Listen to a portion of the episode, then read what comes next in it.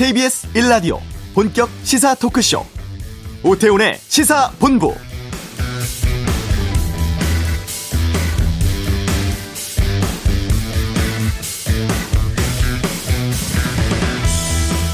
지난해 추석은 10월 1일이었습니다. 코로나19 속에서 맞는 첫 명절이었고 찾아보니까 30명대 확진자 나오다가 100명대 세 자릿수 확진자가 나와서 당시로선 매우 심각한 상황이라고 판단하면서 추석 명절을 맞기도 했었죠. 지금은 그보다 10배 넘는 수치 보이고 있습니다만 국민 70% 이상이 백신 1차 접종을 했고 2차도 40% 기록하면서 이제 서서히 위드 코로나, 포스트 코로나 이야기하고 있습니다.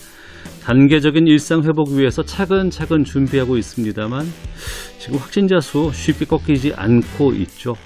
추석 방역 대책 시행 중입니다. 본격적인 귀성 귀경 속에서 자칫 전국적으로 확산하는 게 아니냐 우려도 있는데요. 방역 당국에서는 추석 이동 마치고 집으로 돌아가는 이후에는 되도록 다중 이용 시설 출입 자제하고 집에서 머무르시길 바라고 또 일상생활 복귀 전에 진단검사 받으시길 적극 권고하고 있으니까요. 참고하시길 바랍니다.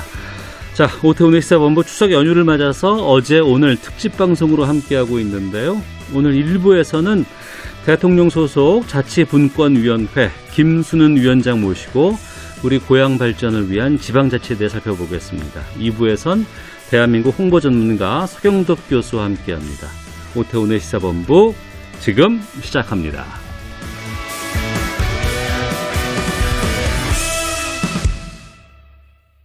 네, 추석입니다. 추석이면 고향 생각나고 지금 고향에 계신 분들도 있겠죠. 누구나 고향은 있고 또 모두가 내 고향이 내가 아는 그대로 아니면 더 좋아지길 발전하길 바랍니다. 그 풀뿌리 민주주의라는 말이 있죠. 어, 주민이 주체가 되는 지방자치 이게 성숙해져야 우리 고향의 발전도 가능하지 않을까 싶은 생각이 드는데요. 그래서 오늘 추석 맞아서 이런 주제에 가장 잘 말씀해 주실 분을 모셨습니다. 대통령 소속 자치분권위원회 김순은 위원장과 함께 우리 지방자치 현주소 또 앞으로의 과제에 대해서 말씀을 나눠보겠습니다. 어서 오십시오. 네, 청취자 여러분 안녕하십니까? 예. 예 김순훈입니다. 예. 추석인데 또 와주셔서 고맙습니다. 네, 반갑습니다. 청취자 여러분들께 좀 인사 말씀부터 좀 시작해 주시면 어떨까 싶은데요. 예, 덕담이라도 좋습니다. 네. 예, 지금 사회자님께서 굉장히 어려운 코로나 때문에 많, 많이들 어려워하신다고 하셨습니다. 예, 그럼에도 불구하고 꿋꿋하게 예, 잘 극복하리라고 이렇게 믿고요. 네. 또 다가오는 예, 추석은 또 어느 때보다 뜻깊은 예, 명절이 되시기를 기원하겠습니다. 네. 네, 감사합니다. 제가 대통령 소속 자치분권위원회에 계신다고 소개를 드렸어요. 네.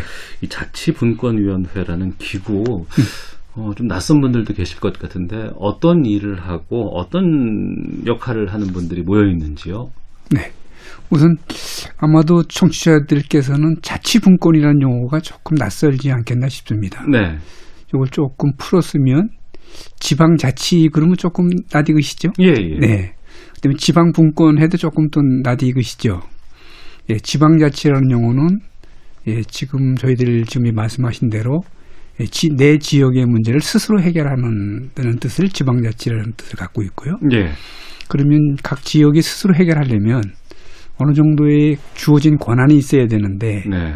예, 정전에는 우리는 중앙의 권한이 크고 음. 지방은 권한이 거의 없었습니다. 네. 예, 그래서 이제 중앙에 있는 권한을 지방으로 옮기는 과정을 지방분권이라고 이해하시면 되겠습니다. 네. 그러니까 지방자치와 지방분권의 합성어, 요즘 음. 합성어 많이 유행하지 않습니까? 예. 그래서 이거는 지방자치와 지방분권을 이해하신다고 생각하시면 되고, 음. 그러면 자치분권위원회는 무슨 일을 하냐 하면 지방자치와 지방분권에 관련된 일을 한다고 하- 보시면 되겠습니다. 예, 우리의 집, 바람직한 지방자치의 모습은 어떠한 것인지, 또 바람직한 지방자치 모양을 하려면 어떤 권한이 필요한지 네. 등등을 저희들이 연구 검토하고 음. 또 이런 사항을 종합 계획을 만들어서 대통령께 자문하는 기구입니다. 네. 네, 그래서 이제 대통령께서 이러이런 보고를 받으시고 또 우리 지방자치나 지방권의 방향이 정해지면 관련 부처하고 협의해서 또 우리 안을 만드는 또 총괄 기구라고 보시면 되겠습니다. 어. 예, 그러니까 이제 가깝게는 지방에 관련된 문제를 다루고 있지만 또 이게 한 발짝 뒤에서 보면 국가의 운영 시스템에 관한 문제이기도 합니다. 네. 예, 종전에는 국가가 한 80 정도 일을 다 했다면 지금은 국가의 기능은 점점 줄이고 지역이 잘하는 거는 지역에 되도록이면 많이 넘겨주려고 좀 하고 있거든요. 네. 그래서 아마 연방제 수준의 자- 자치분권이라는 용어를 들으셨는지 모르겠는데 그거는 종전과는 다른 획기적으로 권한을 넘겨주겠다는 그런 뜻입니다. 음. 그래서 이런 목표를 가지고 어, 자치분권위원회는 2018년 3월에 설치가 됐는데요. 네. 예, 그해 9월에 저희들이 자치분권 종합계획이라는 거를 만들었고 그래서 이 종합계획에 따라서 2020년, 21년 그러니까 작년하고 올해가 아주 획기적으로 제도가 변화된 시기입니다. 음. 그래서 나중에 이제 다시 저희들이 말씀 나눌 기회가 있습니다만은 그래서 종전에 한 30년 전에 한 지방자치 시대를 우리가 자치분권 1.0 시대라고 하고 네. 이제 내년부터는 저희들이 자치분권 2.0 시대로 넘어가는 예, 제도적 기초를 예, 저희 위원회를 중심으로 이렇게 해- 해놓았다 이렇게 이해하시면 되지 않겠나 싶습니다. 그러면 제가 이제 지방에 살고 있다고 해요. 네, 그러면 지역에 있는 주변에 있는 분들께 뭐 얘기를 하면은 나와 가까운 곳에 있기 때문에 내 사정을 많이 아시는 분들이 계실 것 같고 그렇습니다. 하지만 또 힘은 중앙 정부에 많이 있기 때문에 네, 내 주변을 바꾸려고 한다 그러면은 어내 지역을 잘하는 지방 쪽에 얘기를 하는 게 맞는 건지 아니면 아니다 그래도 힘을 갖고 있고 권한이 센 중앙에다가 얘기를 해야 되는 게 맞지 않겠냐라는 것들이 충돌할 수 있는데 그런 것들을 다 정리하고 아니면 체계화하는 게 이 자치분권위의 역할이라고 할 수도 있겠군요. 그렇습니다. 어. 네. 그러니까 이제 저희들이 지방자치가 없던 시절에는 네. 100%를 국가가 다 했습니다. 네. 네, 그런데 이제 저희들이 지방자치를 부활 30년 전에 부활하게 되는데 그때는 8대 2로 했고요. 음. 예, 지금은 한 7대 3 정도로 중앙정부의 기능은 많이 작아졌고 지방정부의 많은 커졌다고 보시면 되겠습니다. 특히 이제 행정 분야만 하면 네. 저희들은 뭐 거의 이제 선진국 수준에 왔다. 저희들은 이렇게 평가하고 있습니다. 네. 지방자치의 부활 이렇게 지금 얘기를 하고 있지 않습니까? 그렇습니다. 부활이면 예전에 잘했다. 그런데 한동안 안 됐다가 지금 다시 하려고 한다라는 느낌이 드는데 그럼 우리가 지방자치를 도입했다가 왜 이걸 중단시켰습니까? 예, 이게 이제 조금 우리 현대사를 좀 거슬러 올라가 봐야 되는데요. 네. 그 대한민국 정부가 이제 1948년도에 수립되지 않습니까? 예. 그때 48년도에 우리 헌법을 만드는데 이게 제헌 헌법인데요. 그때 헌법 속에 지방자치에 관한 장이 있었습니다. 그때도 이미 있었어요. 네, 그렇습니다. 어. 48년도에. 네. 그리고 그 헌법에 따라서 1949년도에 지방자치법을 만듭니다. 네. 그, 그 지방자치법을 그게 1952년도에 음. 최초의 우리 지방선거. 예, 당시에는 예, 광역은 안 했고요. 네. 기초만. 그 음. 당시에는 이제 시읍, 네. 면. 어. 예, 그래서 이제 그 의회를 뽑고 또 면장도 뽑는데 그때 처음에는 에, 단체장은 선출하지 않고요. 예. 의회를 구성하면 의회에서 단체장을 선출하는 그런 기간 통합형 형식이었고요. 음. 그다음에 그러다가 한 10년간 합니다.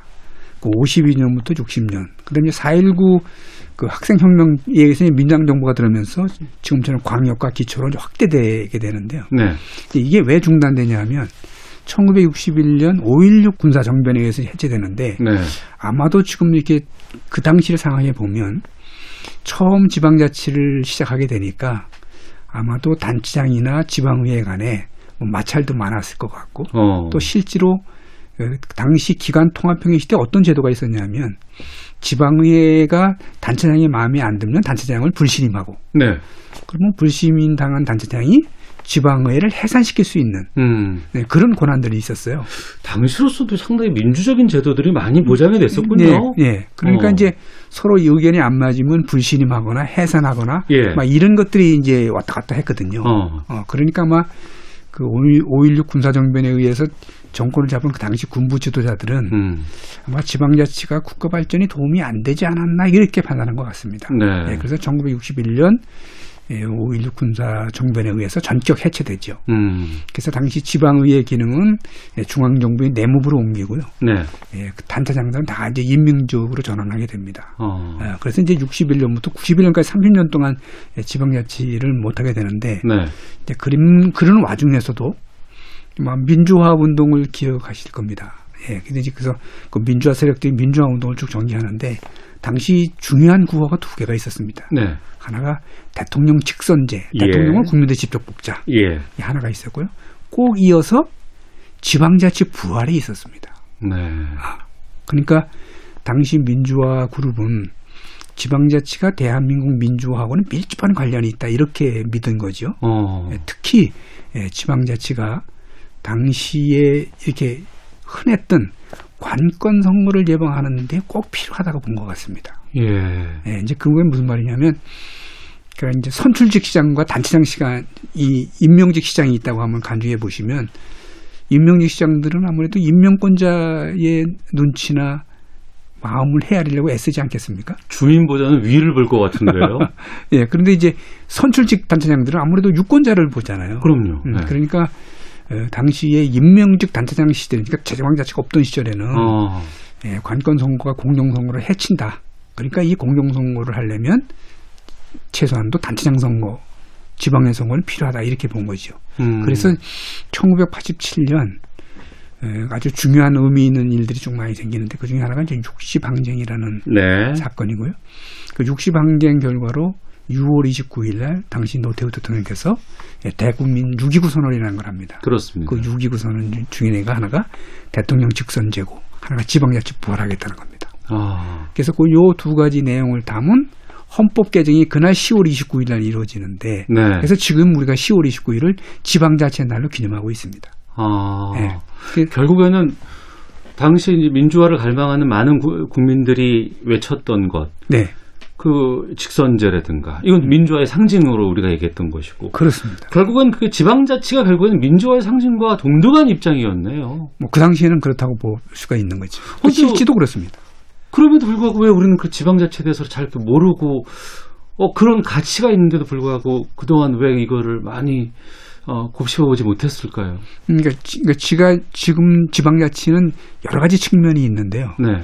지금은 단체자치의 측면입니다. 어. 단체장을 누구가 선출할 거냐 말 거냐 이해의 문제이지 네. 지역 주민들이 지역 문제에 참여해서 수기하고 결정하는 이런 주민 자치에 관한 논의는 아니었거든요. 예. 그러니까 우리가 선거하는 거로 통해서 대표자를 뽑으면 아 이게 지방자치가 다구나 이렇게 생각했던 거죠 당시에는. 음. 근데 사실은 지방자치는 그거는 지방자치 한 측면이고 진짜 중요한 측면은 지역 주민들이 지역 문제에 참여하고 관련 당사자끼리 서로 수기해서 합리적인 안을 도출해내는 이런 과정들이 필요한데 네. 예, 그런 과정을 위한 제도라든지 또는 우리 주민들의 관심은 그동안 없었던 거죠. 어. 음. 역사적으로도 그렇고 사회적인 상황으로 봤을 때 상당히 좀 재밌습니다. 네, 네. 하나씩 하나씩 좀 풀어가 볼까 하는데요. 네. 앞서 이제 뭐 연방제 수준의 지방자치를 말씀하시기도 했었고 네. 우리는 거기까지는 가지 않았다고 말씀하셨습니다만 그러면 우리 지금 지방자치 현 주소는 어느 정도 수준이라고 하고 어떤 평가를 받는다고 보십니까? 근데 이제 그게 쉬우면서 어려운 질문인데요. 예. 간단하게 좋다 나쁘다 이렇게 얘기- 단편적으로 얘기가 참 어려운 주제입니다. 왜냐하면 네. 우리가 이제 지방자치 등을 평가할 때 그 몇 가지 측면이 있고 중요한 측면들이. 네. 그러니까 뭐 정치 분권이 잘 돼 있냐, 행정 분권이 잘 돼 있냐, 음. 뭐 재정은 뭐 잘 돼 있냐 이런 걸 보거든요. 근데 네. 저희들이 이제 정치적 또는 정치적 분권이나 사법 분권이라는 측면에서는 아직 우린 뭐 낮은 단계라고 봐도 되고요. 네. 아까 잠깐 말씀드렸지만 행정 분권은 아주 우수한 분입니다. 음. 그리고 이제 제 1단계, 2단계 문재인 정부가 재정, 분- 재정 분권을 하게 되는데 네. 예, 재정 분권을 통해서 우리의 이제 지방 재정 수준도 예, 선진국 레벨에 다, 다가왔다 이렇게 평가됩니다. 이제, 음. 이제 저희들이 이제 가장 그 아쉬운 점은 예, 주민들이 참여하고 주민 참여를 통한 지방자치인데 요 점에 대해서는 저희들이 이제 그동안 기회도 좀 작았고 네. 또 우리 주민들의 관심도 크지는 않았거든요. 네. 그래서 이런 것들이 향후 이제 우리가 더욱 더 발전시켜야 할- 될 측면이 아닌가 이렇게 봐지고요. 그다음에 이런 것들을 위해서 제가 아까 1988년도 지방자치법 전부 개정했다고 했는데 30년 만에 지방자치법이 개정이 돼서 이제 새로운 제도적 틀 속에서 아마 이제 새로운 지방장치가 아마 시작되지 않겠나 이렇게 기대를 하고 있습니다. 네. 네. 자치분권 1.0에서 이제 2.0 시대로 이제 우리가 올라선 거 아니겠습니까? 그렇습니다. 앞서 행정면은 상당히 괜찮았다고 말씀해 주셨고 음. 또 재정이라든가 예산 같은 것들도 지금 많이 기태를 좀 닦고 있는데 정치 쪽은 좀 많이 약하다. 라고 하셨는데 네, 네. 그러면 이 자치 분권 2.0은 그런 것들을 다 업그레이드하고 올리는 수준으로 가야 되지 않을까 싶은데요. 음, 그렇습니다. 예. 이 자치 분권 2.0의 핵심은 무엇인지 좀 설명해 주시죠. 이제 조금 학술적인 용어로요. 네. 자치분권 2.0일 때의 주체는 지방자치단체였습니다. 네. 그러니까 우리 이제 법률을 보시더라도 지방자치단체는 이래 이런 걸 해야 한다. 이방자치단체는 이렇게 이렇게 구성한다. 요게 그 주어가 지방자치단체인데 네. 이제 자치분권 2.0 시대의 주체나 주어는 주민입니다. 아. 네.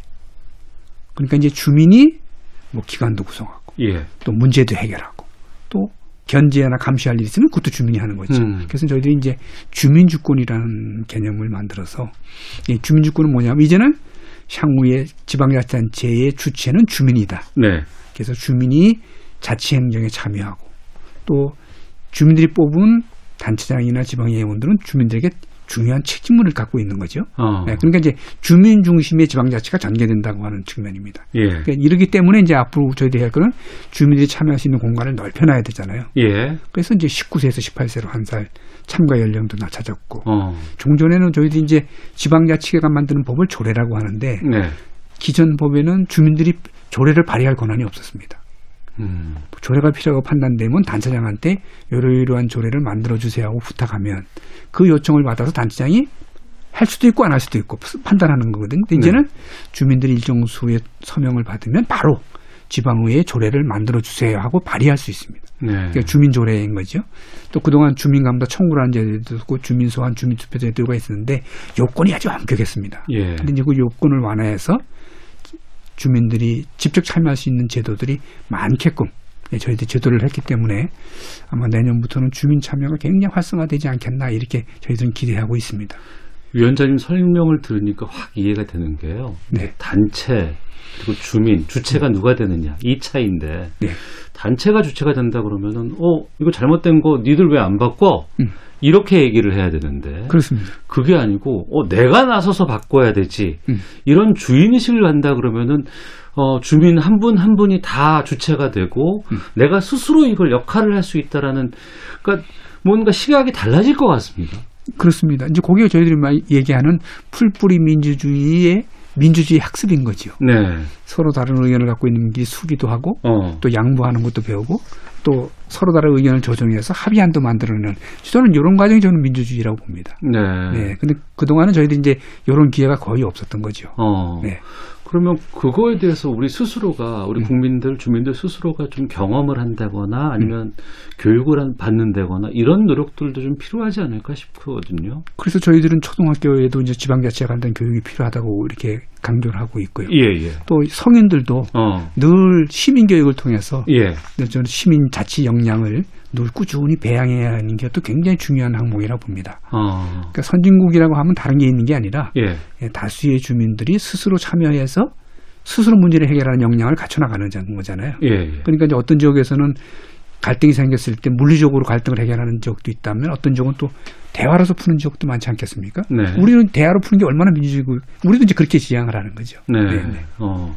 그러면 우리 그 분권 실태 네. 다른 선진국이라든가 이런 나라들과 비교해 보면 지금 네. 어느 정도의 수준일까요? 그러니까 지금 이제 우리가 이제 지방자치가 이제 왜 필요하냐 이제 뭐 이런 얘기하고 같은 건데요. 네. 저도 이제 비교하려고 그러면 뭐 G7 정도하고 비교해야 되지 않겠습니까? 좋죠. 예, 그렇죠. 예, 예. 그런데 어, G7 국가라고 하면 지방자치를 다 오래 한 나라입니다. 음, 올해라고 하면 어느 정도인가요?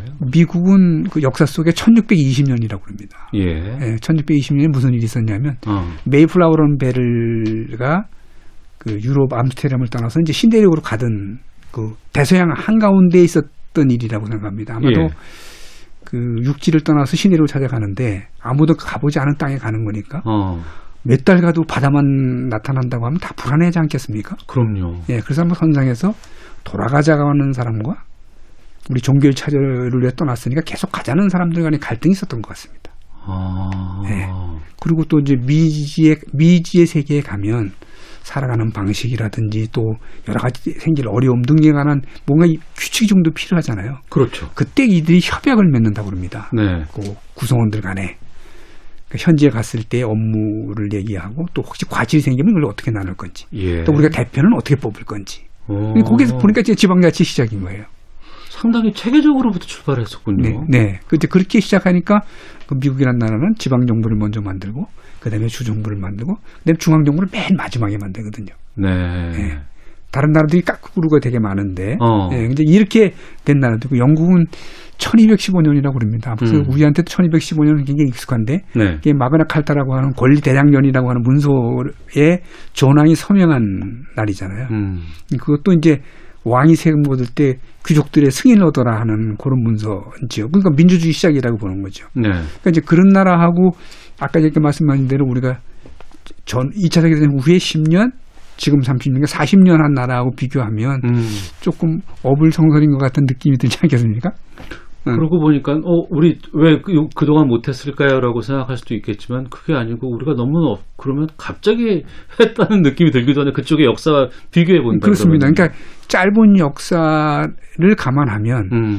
우리 우리는 눈부신 발전을 했다. 저는 그렇게 평가합니다. 그럼에도 불구하고 우리는 참 성에 안 차요. 모든 거 빨리 빨리 완벽하게 좀 해야겠다는 네, 네. 입장이 많이 있기 때문에. 네, 왜냐하면 제가 말씀드린 대로 지난 30년 동안 여야 간의 정권 교체를 저희들이 세 번 합니다. 네. 아마 그것도 저는 민주 저 지방자치가 음. 계획했던 거고 종전에 우리가 관존민비라는 용어 들어보셨는지 모르겠습니다. 관존민비. 네. 관은 위에 있고, 위에 있고. 민은 아래라고 하는 네. 뜻이잖아요. 지금은 아마 관존민비라고 쓰는 주민도 없고 음. 아마 공직자는 더욱 없을 겁니다. 네. 그러니까 관청이 이렇게 낮아졌잖아요. 음. 저는 이게 다 우리 지방자치가 낳은 긍정적인 효과가 아니겠냐 이렇게 평가하고 있습니다. 알겠습니다. 추석 맞아서 오태훈의 시사본부 대통령 소속 자치분권위원회 김수는 위원장과 함께 우리 지방자치에 대해서 말씀 나누고 있습니다. 지난해 12월이었습니다. 지방자치법 전부 개정 법률안이 국회 본회의를 통과를 했고 공포 후 1년 후부터 시행되니까 이제 한 3개월여 남은 상황인데요. 이 법안이 어떤 의미를 담고 있는 건지 또 이 법안 시행되면 어떻게 변합니까? 내년 1월 13일입니다. 네. 발효 일자가 크게 한 세 가지가 근본적으로 바뀌는데요. 네. 하나는 주민이 주인이 되는 시작 이 시대가 시작됩니다. 네. 예, 앞에도 잠깐 말씀드렸지만 예, 주민이 자치행정에 참여할 수 있는 권리가 강화되고 또 주민들이 뽑은 그 대의기관들이 주민에 대한 책무가 굉장히 강화됩니다. 네. 그러니까 뭐 시- 단체장은 물론이고 지방의회에 대한 모든 의정 활동도 다 공개를 해야 되거든요. 음. 특히 이제 겸직 금지를 얘기해야 되는 규정도 강화됐고 또 겸직하는 분들은 반드시 공개해야 되고 네. 그러니까 이게 첫 번째 바뀌었고요. 두 번째는 지금 현행 지방자치법에는 제9장의 명칭이 국가의 지도 감독이다 이렇게 돼 있습니다. 네. 그러면 지도 감독이라는 용어를 들으시면 좀 위에 있는 사람이 하위에 있는 사람을 지도 감독하는 거잖아요. 그, 지도 감독이라는 용어. 예, 예. 그러니까 이거는 국가가 지방 위에 있다 이런 어. 뜻인데 네.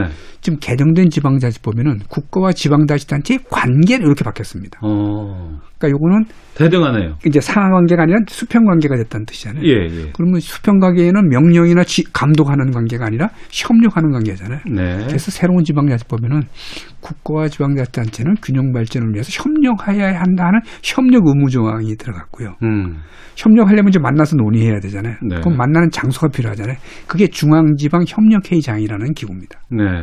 아마 문재인 대통령께서 그 후보 저 대통령 후보 시절에 제2국무회의를 만들겠다는 공약을 한 적이 있어요. 네.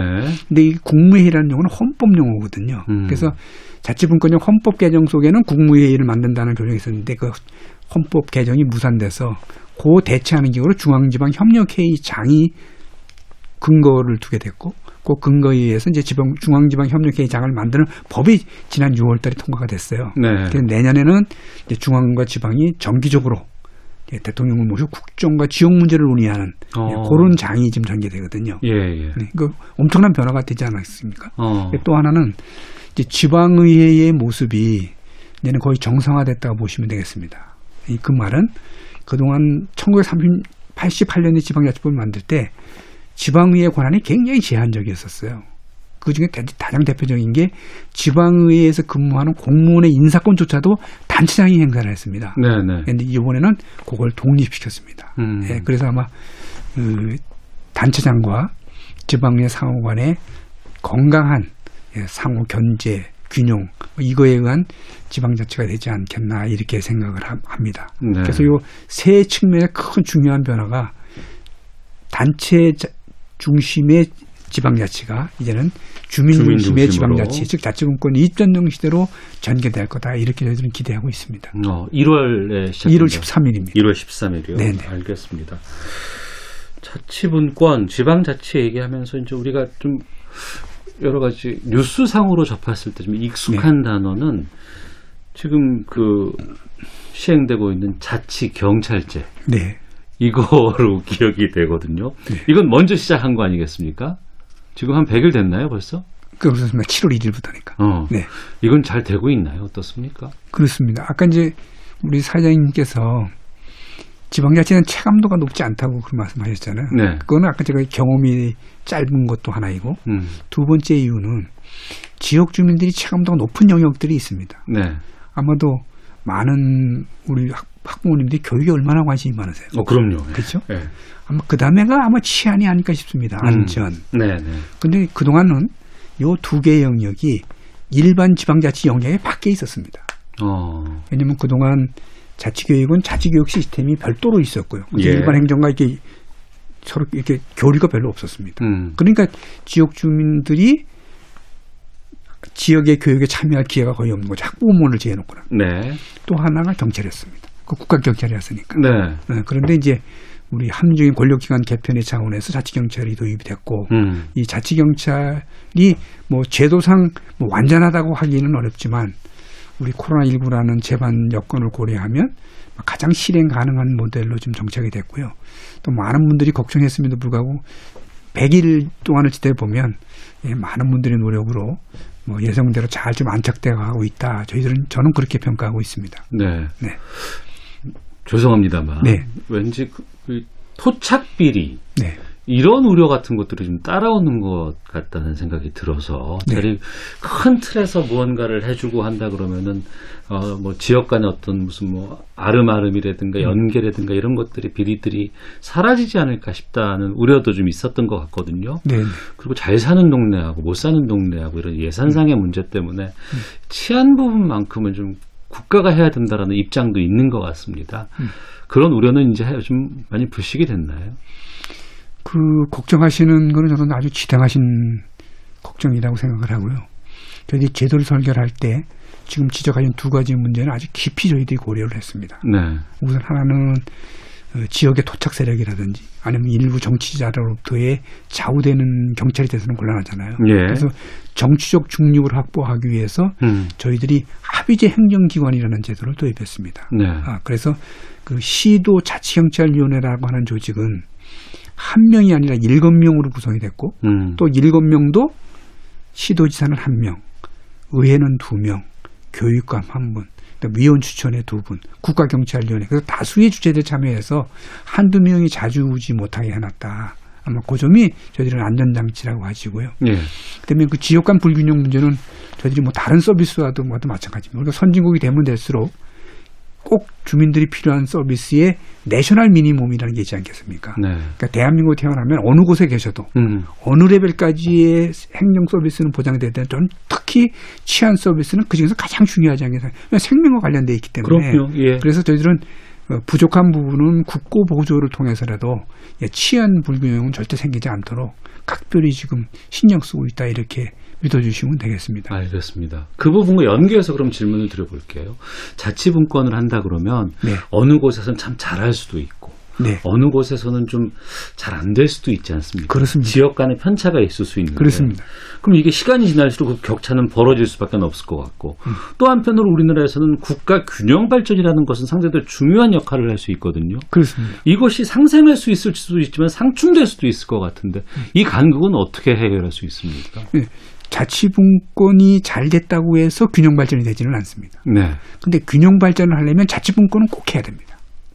아, 예, 예, 네. 예. 이게 그게 무슨 말이냐면 자치분 균형 발전이 더 저는 근본적 목표라고 생각합니다. 예. 우리가 균형 발전이라는 원대한 목표를 위해서 그 중에 수단 중에 하나가 자치 분권이고요. 음. 그다음에 분산 분업 이 3분으로 구성됩니다. 네. 이 분산이라고 하는 말은 국가의 기관이나 공공기관을 전국에 이렇게 안분하는 거지 않습니까? 그래서 지금 예, 혁신 도시 들어보셨는지 모르겠습니다. 예, 예. 네, 혁신 도시가 대표적으로 음. 대한민국에 있는 공공기관을 10개의 도시에다 이렇게 분산 배치한 거고요. 그다음에 분업 정책이라고 해서 국가가 산업 정책을 할 때 지역을 고려를 해서 각 특성에 맞는 그 거점 기업들을 육성하는 그게 우리 분업 정책이고 네.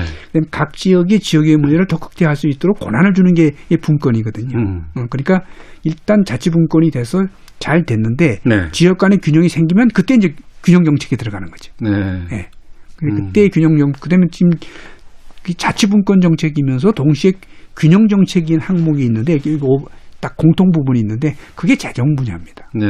그래서 저희들이 재정 분권을 특별히 강조했던 것도 이 재정 분권을 잘하면 자치분권 동시에 이게 균형 발전이 되는 거거든요. 음. 그러니까 아까 그 지역 그 불균형 서비스를 언급하셨는데 저희들은 이제 그걸 해소하기 위해서 뭐 교부세라든지 또는 국고 보조금이라고 하는 이 재정 tool을 위해서 또 지역 간 균형을 좀 해소하려고요. 특히 이제 문재인 정부 제가 새로 만든 지방자치법에는 국가가 수직적으로 재정, 그러니까 국- 중앙 정부가 재정을 조정하는 제도도 물론 이- 그동안 있었습니다만 이제는 수평적으로 좀 넉넉한 지방자치단체가 조금 어려운 지방자치를 도와줄 수 있도록 알겠습니다. 그런 제도도 같이 도입해 놨다 이렇게 말씀드리겠습니다. 제도적으로 법제화돼서 다 돼 있다고는 하지만 네.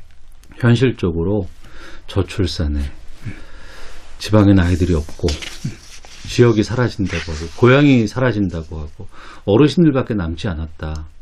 이런 지적들 많이 있고 현실화되고 있거든요. 자치분권 하면 이 부분은 어떻게 되나요?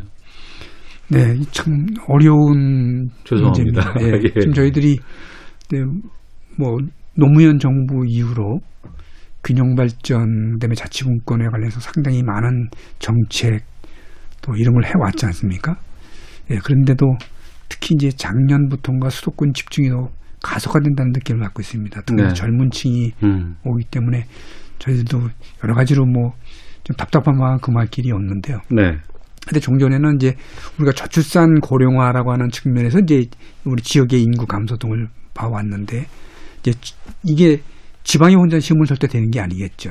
점에서는 저도 좀 동- 동감을 하고 아, 지방과 중앙이 손을 잡고 해야지 된다고 생각하고요.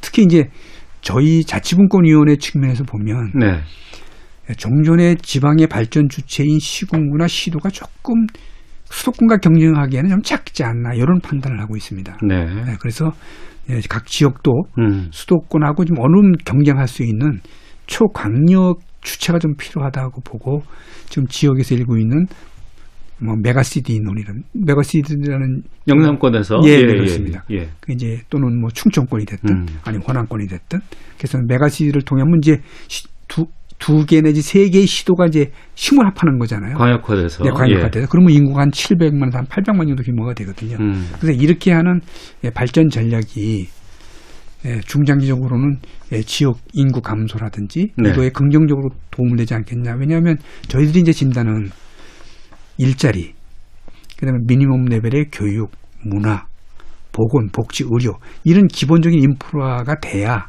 아니 물리적인 SOC 외에 네, 저희는 인구 감소를 좀 막을 수 있다. 특히 이제 이- 이동하는 인구에 관심이 좀 있거든요. 음, 왜 지금 지역을 버리고 자꾸 수도권을 오려고 하냐 보면 대부분 이런 원인들입니다. 일자리를 찾는다든지 또는 뭐 교육이라든지 의료, 보건 또는 복지 관련된 거니까 그러니까 어느 정도 레벨을 마- 충족해 주는데 중앙과 힘을 합하되 그 주- 중앙 정부의 파트너로 시도보다도 좀 규모가 큰 예, 이런 메가시티 규모의 예, 그런 정책을 한번 해보면 또 효과가 있지 않겠나. 그래서 저희들이 지금 그 범정부 TF를 만들어서 네, 그 지원책을 현재 마련하고 있습니다. 음. 네. 지방자치 필요성에는 많은 국민들이 동의하는 것 같습니다. 네. 근데 앞서도 지적을 드렸습니다만 어르신들밖에 안 계시는데 거기서 어떻게 건강한 아니면 주체적인 행동들이 나올 수 있을까라는 걱정들도 좀 있고 네. 게다가 뭐 기초단체 의회라든가 여기 없어져야 된다 예산만 쓰고 권한만 강해줘야 되지 하는 일이 뭐 있느냐라고 좀 비판적인 네. 시각도 많이 있거든요. 이런 시각은 우리가 어떻게 극복할 수 있을까요? 저는 이제 전자의 문제는 그 크게 이제 학자들도 견해가 조금 달리는 것 같습니다. 하나는 자치분권과 균형 발전은 서로 충돌하는 요소가 많으니 네, 동시에 추진하면 어렵다. 이렇게 보는 분도 있는 것 같고요. 저는 이 두 개 정책을 전략적으로 잘 조화하면 충분히 시너지 효과를 낼 수 있다. 어. 왜 그러냐면 제가 아까 말씀드린 대로 자치분권이 됐다고 균형 발전이 되는 건 아니지만 네. 균형 발전을 하기 위해서는 자치분권은 필수적입니다. 왜냐하면 우리가 이제 지속 가능해야 되잖아요 모든 게 네, 네. 지속 가능하려면 자생적이고 자발적이고 자력에 의한 것이어야 된다는 게 저들이 확실한 믿음입니다. 음. 왜냐하면 외부에서 외부적인 힘만 에 의존하고 있으면 그 힘이 외부적 지원이 없어지는 순간에 그 발전이 스탑되는 경우를 많이 봐왔지 않습니까? 그렇죠. 예, 그러니까 맞습니다. 중앙 정부의 지원이나 이런 후원에만 의존하지 말고 지역 음. 스스로 할수 있는 역량을 좀 키워줘야 되겠다는 게 저희들이기 때문에 그런 차원에서 저희 자치분권은 꼭 해야 된다. 예. 네, 이렇게 보고 있고요. 그럼 후자의 문제는 저는 신뢰의 문제가 아닌가 싶습니다. 음.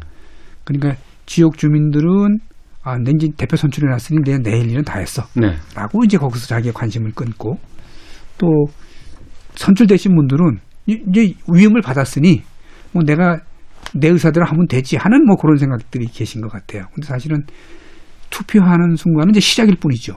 그분이 임기 맡을 때까지 정말 초심대로 일을 잘하고 있는지 음. 또잘 못할 때는 못한다고 이렇게 좀 지적도 해줄 수 있는 네. 저희는 상호 관계가 꼭 필요한데 음.